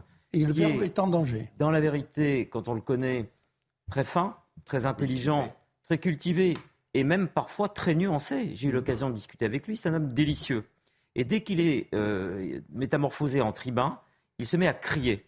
Les nuances disparaissent et on a l'impression que c'est vraiment l'éternelle revanche de 1793 sur 1789. C'était les gens qui, à la sortie de ce qui n'était pas encore l'Assemblée nationale, menaçaient physiquement les députés à l'intérieur pour qu'ils votent les lois qui les arrangeaient. Il y a chez Jean-Luc Mélenchon, et c'est l'équivalent aujourd'hui sur France Inter, qu'on le veuille ou non, une forme d'intimidation. Ce C'est pas simplement parce qu'il représenterait le bien et les autres le mal, c'est qu'il intimide. Comme Joe Star, par exemple, quand on est sur un plateau avec Joe Star, on se dit je vais me tenir à carreau parce que je vais en prendre une. Alors qu'il n'a peut-être pas forcément l'impression, la, volonté de nous frapper. Mais là, il y a une intimidation. Il devrait venir Jean-Luc Mélenchon sur notre plateau. Mais y compris dans son cas. dans son oui, parce que Clémentine Autain, manifestement, elle est intimidée. Hein. Et puis elle a dit qu'il fallait des changements. Physiquement ou euh, politiquement ou euh, intellectuellement peur à des gens. Non, mais parce qu'il. nous, moi, il me fait pas peur. Hein. il veut venir. Non, mais vous parlez... franchement, il y a quand même chez lui une volonté de le faire. Et oui, mais qui. Et contraste, qui contraste avec son attitude dans le privé. Celui, et, ça, qui pouvait euh, le mettre en difficulté, ça s'appelait Eric Nolot, il a toujours refusé euh, de dialoguer avec Eric Nolot. Parce qu'il sait effectivement que ce jour-là, il sera euh, peut-être plus en difficulté. Ça marche plus. Rachida Dati était là-bas, et ça, ça va être un sujet pour vous. Elle était là-bas, je dis, aux universités d'été. C'était de jeudi à, dimanche. Hein. Euh, les insoumis étaient en université d'été à Châteauneuf-sur-Isère, au Palais des Congrès. Les députés de la NUPS étaient euh, notamment présents pour animer euh, euh, débat et dédicace. Et il y a eu un échange entre Rachida Dati et Hugo Bernat Silis. Et là, ça m'intéresse parce qu'on va parler de la justice. J'ai regretté, je salue d'ailleurs Elliot Deval, hein, qui a fait un travail formidable en juillet et août, vraiment, qui a été excellent le matin et le soir. Et Elliot, euh, la semaine dernière, euh, vous avez parlé du karting dans les prisons. je regardais ça, je disais, tiens, j'étais bien en vacances pourtant, mais là, là, j'aurais bien aimé être sur l'histoire du karting en prison, ça m'aurait amusé. Mais écoutez cet échange entre Rachida Dati et Hugo Bernard Silis sur la prison en France pour lutter, pour lutter contre la surpopulation carcérale, il faut développer, il faut construire des places de prison dignes de ce nom. Il faut toutes les. Non mais, est-ce que je peux terminer mon propos? Aujourd'hui, les conditions de détention ne sont pas dignes. Vous avez été la garde des Sceaux qui a eu le meilleur budget, les meilleurs budgets pour la justice sous le quinquennat de Nicolas Sarkozy. Euh, le problème, c'est que euh, beaucoup de pas grand-chose, ça continue d'être pas grand-chose. Et on a la même problématique avec Dupont-Moretti. Et une autre problématique, c'est que vous avez mis l'essentiel de ces moyens sur la pénitentiaire pour les places de prison. Et c'est là où on a une divergence profonde. On a une divergence profonde. Mais si, mais c'est tout. Tout, le monde s'enorgueillit. J'ai construit plus de places de prison que celui-là, que tel gouvernement, etc. Hugo Bernat Lissi. C'est extraordinaire parce que lorsque Rachida Dati parle de construire des places de prison. La foule euh, manifeste sa désapprobation. C'est ça que je trouve absolument formidable. Bon. Évidemment qu'il faut de l'éducation, évidemment qu'il faut de la réinsertion, évidemment qu'il faut de la prévention, bien sûr, mais il faut surtout des places de prison. Et que euh, quand vous avez des hommes politiques qui refusent l'idée de mettre les gens qui euh, sont des délinquants ou des criminels euh, Ils sont les mêmes, Pascal, que ceux qui se plaignent que les prisons sont engorgées et qu'il y a des taux d'occupation de 144% dans certaines prisons. Mais, mais c'est ça qui m'intéresse. Qu'est-ce qui fait qu'on puisse refuser l'idée de mettre des gens en prison? Quand ils sont hors la loi, bien évidemment. Mais tout simplement parce qu'après l'abolition de la peine de mort, il y a toute une partie de la gauche qui veut euh, l'abolition de la peine. Et la peine symbolique, la peine douloureuse, la peine euh, scandaleux, c'est la peine de prison. Il est très étrange de voir que... Sauf si vous me permettez pour Patrick Balkany quand on le met en prison, où les mêmes se réjouissent qu'il y soit longtemps et, qu'il n'en sorte pas. Et là, juste bizarrement, on a eu une, une cour d'appel qui, au lieu de rendre l'arrêt tout de suite, aurait pu euh, différer. Non, mais ce qui me frappe, et la gauche, euh, il y a à droite également des gens hmm. qui sont dans cette mensuétude idéologique ridicule, c'est-à-dire qu'un assassin, un meurtrier, un euh, braqueur mm. euh, indigne jusqu'au moment où il est condamné. Et lorsqu'il est condamné, il ne devient plus un criminel, mais il devient un homme qui va souffrir en prison. Et ça, c'est le problème de la gauche. Oui, mais Philippe, vous, vous excusez-moi parce Et c'est que. théorique d'ailleurs, parce que c'est vraiment c'est une posture. Oui, oui. Mais attendez, attendez, il y a quand même une grosse différence. Les, tous les sondages montrent qu'il y a une grosse différence entre les gens qui sont là au Palais des Congrès de, c'est à Valence, ou à côté de Valence, et les électeurs. Parce que quand vous regardez les sondages, Mm. les électeurs de la France insoumise, c'est pas les derniers à vouloir de l'ordre, de la sécurité, Oui, de la oui, oui, répression. oui, bien hein. sûr. Et par ailleurs, imaginez Rachida Dati allant euh, au RN. Imaginez si, là, euh, dialoguer avec les insoumis, c'est formidable. Marlène Schiappa y est allée. ça, c'est merveilleux. Mais Marlène Schiappa, elle a dit cette elle. chose extraordinaire, Marlène Schiappa. Elle a dit Vous me trouverez toujours à côté de la France insoumise pour combattre le Rassemblement national. Eh ben voilà, en plus. Non mais Donc c'est là, incroyable, franchement, incroyable. Là, là, je veux bien, hein, mais euh, cette phrase est, est absolument incroyable. Euh, des- Merci, Vous- d'ailleurs, oui, je l'avais- je l'avais raté, celle-là. Ah ben non, mais celle-là, c'est- la donc, plus forte. À plus Alors, forte raison, imaginez que quelqu'un réponde à l'invitation du Rassemblement national. Mais Autre passage qui m'intéressait, c'est sur les magistrats du siège entre euh, M. Bernalicis et Rachida Dati. Vous dites, les magistrats du siège, ils sont sous pression, ils sont inamovibles et ils le savent bien. Ils font, ah, ils le savent bien. Regardez le, la, la petite. Ceux qui n'ont pas envie de faire Non, carrière, oui, ils le savent bien. non, bah oui, d'accord. Bah faut être un peu courageux dans la vie. Hein. Voilà. euh, Ça, aussi, ça vous regarde. Non mais, bah non, ça me regarde. Bah, c'est comme les gens qui Mais on attendent. peut pas miser Mais sur le non, courage pour non, garantir l'indépendance de la justice, courage. quand même. C'est sur les textes. Ils ont les C'est- à nous, de, par les textes, par les statuts, par le Mais- cadre. Non mais, ah, non mais. Non, mais vraiment, Non, on on peut pas miser sur Mais uniquement Hugo, des, vous n'allez pas vous faire applaudir sur des conneries pareilles, arrêtez Non mais, c'est con Non mais moi aussi, je vais aller dans la caricature Non, non Moi, je pense qu'elle devrait faire de la télé, Rachida Dati. Mais il y a quand même quelque chose de très positif. euh, je trouve là, il y a un vrai débat démocratique qu'un parti Mm. invite quelqu'un qui a une pensée complètement euh, hostile euh, à la France insoumise, ou une per- pensée perpendiculaire à cette idéologie d'extrême gauche. Je trouve que c'est passionnant. Mm. Bien sûr, vous avez voilà vraiment raison. un moment. Mais M. Bernard. Alicis, il est différent de Jean-Luc Mélenchon. hein, je l'ai entendu. C'est Voilà. assez extraordinaire quand même, parce qu'ils ils discutent. Elle a le courage d'y aller, ils Ouais. s'affrontent et il peut en ressortir éventuellement quelque chose. Décryptage de cette séquence. Pardon Décryptage de cette séquence. Moi, je trouve que ça n'est pas pour faire dans un, dans un centrisme un peu mécanique, mais les deux ont raison. Euh, D'abord, c'est un débat très confortable, paradoxalement, parce que Rachida Dati, on la connaît, mais de l'autre côté, vous avez un, un insoumis exaspérant, parce que même lorsqu'on n'est pas d'accord avec lui, on est obligé de euh, d'admettre qu'il stimule votre pensée. Bernalicis est un homme tout à fait équilibré, même quand on n'est pas d'accord avec lui. Mais lorsqu'ils opposent, lorsqu'elle oppose euh, la psychologie du siège au problème de structure, je pense que les deux ont raison. On peut changer toutes les structures du monde si on n'a pas des personnalités courageuses pour les vivifier, elles ne servent à rien. Dernier chapitre politique du jour avec les mots de Sandrine Rousseau, journée d'été euh, d'Europe Écologie Les Verts. Sandrine Rousseau, euh, c'est vrai que c'est formidable, parce que si on ne l'avait pas, euh, ah oui. il faudrait vraiment l'inventer. Quand, quand, quand l'actualité est morne, vous voyez ce qu'a déclaré Sandrine Rousseau, et immédiatement, ça, ça permet de, de pouvoir euh, parler de quelque chose. Elle a dit, il faut aussi changer de mentalité pour que manger une entrecôte cuite sur un barbecue ne soit plus un symbole de virilité. Et, et- est-ce que, Pardon, excusez-moi. non, mais est-ce qu'on peut dire à un moment que. Est-ce qu'on peut dire.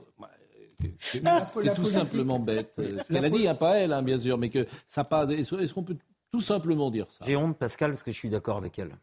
Ah bon Il y a un truc qui m'a toujours dérangé dans les barbecues. viril, les ouais. mecs en short qui Ouais. font leur barbecue, qui servent. euh, Je sais pas, il y a un truc Il qui me dérange. aussi- Donc je suis très mal placé pour parler.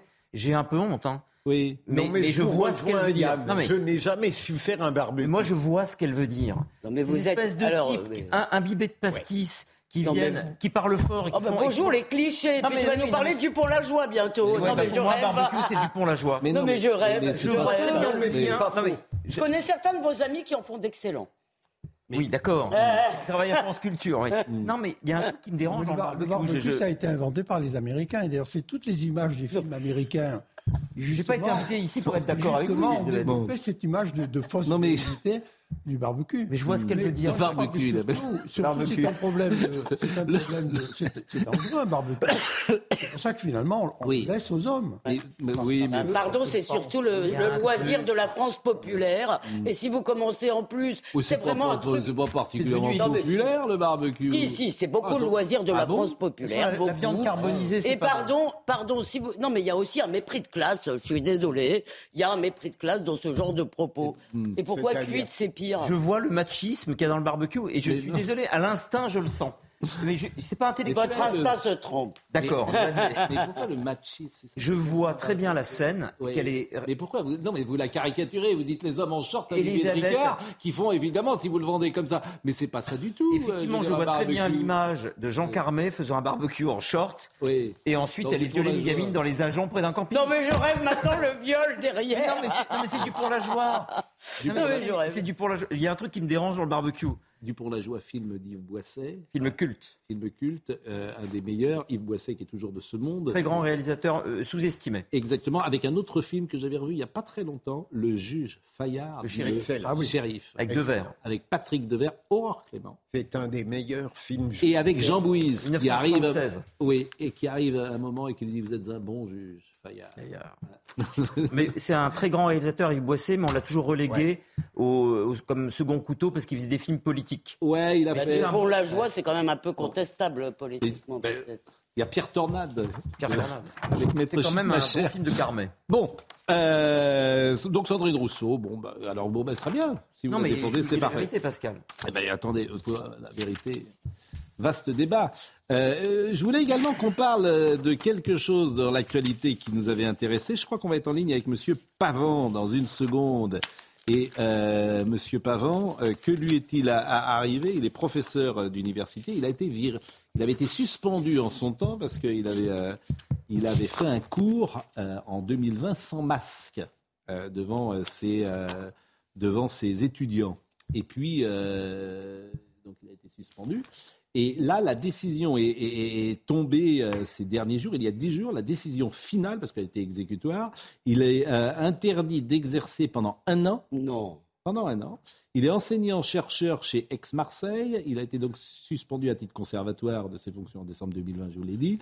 Et euh, il a été euh, donc euh, interdit d'exercer pendant un an. Alors, il est président également, également de l'association euh, Ré-Info Liberté. Et cette association a notamment organisé des campagnes d'affichage anti-vaccination. Vous avez peut-être vu ça à, à- à Toulouse. Alors, bon, on a un problème de caméra, me dit.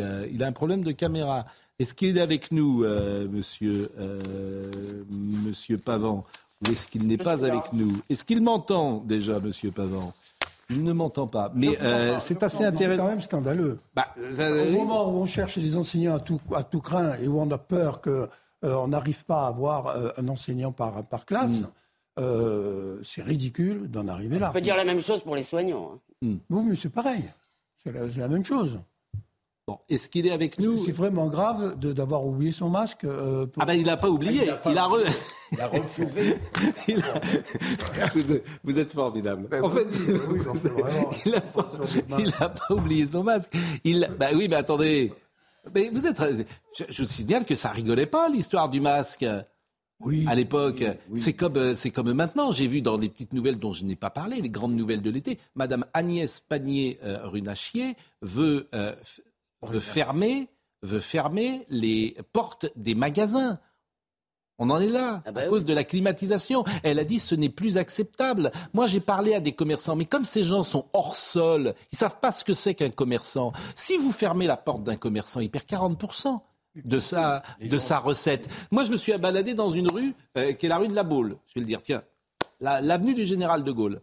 J'ai vraiment fait le test. Je me suis baladé dans toute la rue. Tous les commerçants laissent leurs portes ouvertes. Tous. Et je leur ai dit, pourquoi? Il me dit, mais monsieur, si on ferme notre porte, on perd 40% de notre chiffre d'affaires. Je leur ai dit, c'est vrai. 30 ou 40%, oui, une porte fermée, les gens n'entrent pas. Eh bien, les gens qui te dirigent, qui sont complètement hors sol, parce que cette dame, sans doute, n'a jamais travaillé de sa vie au- au-delà de- de- dans un cabinet, eh bien, ils veulent imposer que les gens ne puissent pas, euh, qu'on qu'on ferme la porte à cause de la climatisation. Alors, certains maires, évidemment, ne vont pas envoyer euh, le service municipal ou les officiers municipaux pour vérifier ça. Je ne citerai pas les maires qui m'ont dit. Je les citerai pas pour pas les mettre en difficulté, mais des maires m'ont dit j'ai autre chose à faire qu'envoyer la police municipale pour fermer les portes des magasins. Non, enfin, mais je, je- dès je- l'instant- voilà. Dès l'instant où l'écologie s'est politisée, euh, elle est en train de, de, de, de finir asphyxiée. Je jure pour ton. Euh, et les mesures sur mesure. Bon, Monsieur Pavant. De plus en plus ridicule. Monsieur Pavant, vous êtes donc enseignant-chercheur euh, ex-Marseille. Donc vous avez été suspendu. Est-ce que vous avez été suspendu? Et je rappelle hein, que vous êtes également euh, donc ce président de Réinfo Liberté. Vous avez été suspendu euh, pendant un an, donc euh, on ne vous paiera pas non plus, uniquement parce que vous n'avez pas porté votre masque. Oui, c'est exactement ça. Euh, donc le 10 septembre 2020, je, refuse de porter le masque dans mes étudiants euh, et j'explique pourquoi, puisque j'ai des textes de loi qui me garantissent que je suis libre et indépendant dans mon enseignement sous limite de tolérance et d'objectivité. Et donc je vais être suspendu en attendant une commission de jugement qui a rendu donc euh, son jugement il y a quelques jours et qui me suspend donc qui m'interdit d'exercer mes d'enseignant pendant un an à l'université et qui me suspend de la moitié de mon traitement. Bon. Et il n'y a pas de recours possible alors, il y a un recours euh, en appel, bien sûr, euh, au niveau de, du CNESER et éventuellement après euh, en cassation au Conseil d'État. Et donc, bien sûr, nous allons faire appel avec mon avocat pour faire valoir mes droits qui sont donc garantis par la Constitution s'agissant de mon indépendance et de la parole critique que je, je peux, mais que je suis censé diffuser non seulement auprès des étudiants. Pourquoi vous ne vouliez pas porter votre masque devant les étudiants? Tout simplement parce que le, masque faisait partie d'un narratif euh, qui n'avait aucun rapport avec la réalité. Euh, le gouvernement, très tôt, a essayé de euh, faire passer une histoire sur ce Covid. Il, aurait été extrêmement dangereux, extrêmement contagieux. Il n'y avait pas moyen de le soigner et seules les mesures non pharmaceutiques, type donc confinement, type couvre-feu, type masque, sauraient effectivement sauver la situation en attendant le vaccin. Euh, bien sûr, tout cela euh, était faux. Euh, on le savait déjà, on le sait encore plus aujourd'hui. Et le rôle de l'enseignant-chercheur, tel que c'est garanti par. on pourrait vous rétorquer quand même que le masque est utile pour freiner la contamination. manifestement, Absolument il insiste de tous les médecins sur ce point. Sur le vaccin, c'est encore autre chose, mais tout le monde considère que la propagation du virus est empêchée par le masque. Absolument pas, c'est parfaitement faux. Euh, et il y a plus de 200 études maintenant qui euh, ont été publiées depuis euh, effectivement cela et qui montrent que ça n'a absolument aucun effet sur la propagation du virus respiratoire. C'était d'ailleurs écrit sur les boîtes de masques. Et pour petite histoire, effectivement, toutes les mesures qu'on avait essayées aujourd'hui contre le Covid et la diffusion du Covid avaient été essayées pendant la crise de 1918, incluant particulièrement euh, les masques, euh, les passes sanitaires, etc. Et euh, non seulement le masque n'a absolument aucun effet sur la propagation du virus, mais il y a même de la littérature aujourd'hui qui montre que même en salle d'opération, c'est pas si clair qu'il soit. Monsieur Pavant, moi je voulais vous donner la parole, mais ce que vous dites est contesté par tous les médecins que je reçois sur ce plateau, et c'est utile de le rappeler. Alors j'avais prévu qu'on parle un peu plus longtemps, hélas on vous a pas eu au, au, départ, et comme il reste que deux minutes, malheureusement les deux minutes, je voulais les consacrer ces deux dernières minutes à une petite chronique que nous mettons en place. C'est rare qu'on fasse une chronique, mais on profite de Yann Moix. Jingle, la Moixothèque. C'est une super idée. Chaque lundi, vous allez nous apporter un classique. Ou un chef-d'œuvre. Parce qu'il y a des chefs-d'œuvre qui ne sont pas encore des classiques. Là, c'est Eugénie Grandet de Balzac, que tout le monde croit avoir lu. Mais est-ce que les gens l'ont bien lu? On ne sait pas. L'histoire est simple. C'est un immense radin, Félix Grandet, qui euh, empêche sa famille, sa femme, sa servante et sa fille de profiter tout simplement de la vie. C'est l'homme le plus riche de la région de Saumur et c'est l'homme qui dépense le moins. Et ce qui est extraordinaire dans ce livre, c'est que Balzac euh, nous fait voyager dans les quatre cerveaux principaux, euh, le père, la mère, la fille, la bonne et un autre personnage qui est Charles Grandet qui va venir déstructurer cette famille parce qu'il va introduire à un moment donné de l'amour, dans une cellule familiale qui engonçait dans l'habitude. Et le véritable héros de ce livre de Balzac, de ce roman, un des plus connus, ce roman génial, c'est le temps. Le temps parce que d'abord, il y a le temps de l'argent, et le temps de l'argent, c'est le temps de la spéculation, mais aussi c'est le temps de l'argent qui dort. C'est le temps de la restauration, parce que c'est un livre qui est fait aussi pour montrer que les esprits sous la restauration commencent à euh, s'engoncer dans une sorte de langueur, où les jours sont moins intéressants que la frénésie bonapartiste. Et c'est aussi le temps de l'amour. C'est-à-dire que ce jeune Charles euh, Grandet qui va venir déstabiliser euh, les sentiments d'une Eugénie qui était condamnée à la répétition infinie du, temps, va venir apporter une dimension nouvelle, une temporalité nouvelle. C'est le temps de la mort, parce que la mort plane partout sur ce, sur ce petit village. Et c'est aussi le temps du roman, parce que Balzac nous fait vivre 30 ans en 200 pages. Et, alors, moi, je, l'ai lu parce qu'il m'a conseillé de le lire. C'est le temps du talent. Hein. À oui. 7 ans, j'ai écrit une pièce en tirant euh, Eugénie Grandet, c'est une. Mais Eugénie Grandet, mon, Pardon. parce que là, on est vraiment très en retard. Mais j'allais parler de Proust. Oui, mais il annonce Proust, hein, Eugénie Grandet, c'est ce que je lui ai dit d'ailleurs. Non, non, mais Proust, avait dit euh, Balzac, on l'aime à cause de ses défauts. C'est un grand frère. Moi, je l'aime grâce à ses qualités, surtout. En tous les euh, cas, moi, moi je vais le relire avec votre éclairage. Mais, Merci. Mais c'est vrai que Balzac, c'est inégal. Par exemple, les illusions perdues, parfois, c'est un peu long. Ah. Parce que là, vous avez 230 pages, ça se lit d'une traite. Et c'est euh, Yann qui m'a dit, je l'avais lu comme tout le monde, j'avais même étudié en quatrième, cinquième m'en souvenais absolument pas, mais c'est exceptionnel. Mais les illusions perdues, c'est pas une seconde et c'est facile à lire. Et c'est incroyablement facile à lire, et exactement. Non, mais c'est vrai que parfois, il y a des longueurs dans les ah bah, perdues. Là, il n'y a aucune longueur. Euh, Moi, j'ai lu Ferragus cet été. Bon, et euh, vous étiez à Tirana, j'aurais aimé que vous nous en parliez parce qu'en euh, Albanie, c'était bien de, nous parler de vos vacances. Je l'ai appelé, je lui ai dit Vous êtes où, Yann? Il me dit Je suis en Albanie. Pourquoi? Parce que je ne connaissais pas. Donc j'ai trouvé que c'était une bonne réponse. La semaine prochaine. Euh, et vous êtes resté combien? Trois semaines? Trois semaines. Et vous allez dans des pays comme ça que vous ah connaissez pas Audrey Berthaud, il est 10h30. Paul Pogba aurait été victime de tentatives d'extorsion de fonds par son propre frère et des amis d'enfance. L'affaire a éclaté samedi sur les réseaux sociaux après un message vidéo publié par son grand frère. Il promet de grandes révélations sur le joueur de l'équipe de France qui mettrait en péril sa réputation. Paul Pogba accuse son frère de menaces et de tentatives d'extorsion en bande organisée. Une enquête a été ouverte. En Essonne, dans la nuit de samedi à dimanche, un autre rodéo urbain a eu lieu à Atismont. Trois individus ont été interpellés et deux policiers ont été blessés, selon ce tweet que vous voyez de la police nationale du 91. Enfin, quels seront les prénoms à la mode l'année prochaine? L'officiel des prénoms a publié les grandes tendances de l'année pour les filles. Jade, Louise et Emma sont en tête. Du côté des garçons, ce sont Gabriel, Léo et Raphaël qui sont sur le podium au court. Eh bien, merci de nous avoir accompagnés pour cette première. C'était vraiment euh, de la saison. Un plaisir de vous retrouver à la réalisation Audrey Missiraka, à la vision David Tonnelier, au son euh, Arnaud Portelas. Heureux d'avoir retrouvé Marine Lançon euh, ce matin. Jacques Debrion était là également et Corentin Brio. Morandini live dans une seconde et rendez-vous ce soir pour l'heure des pros 2, donc à 20h. C'est reparti.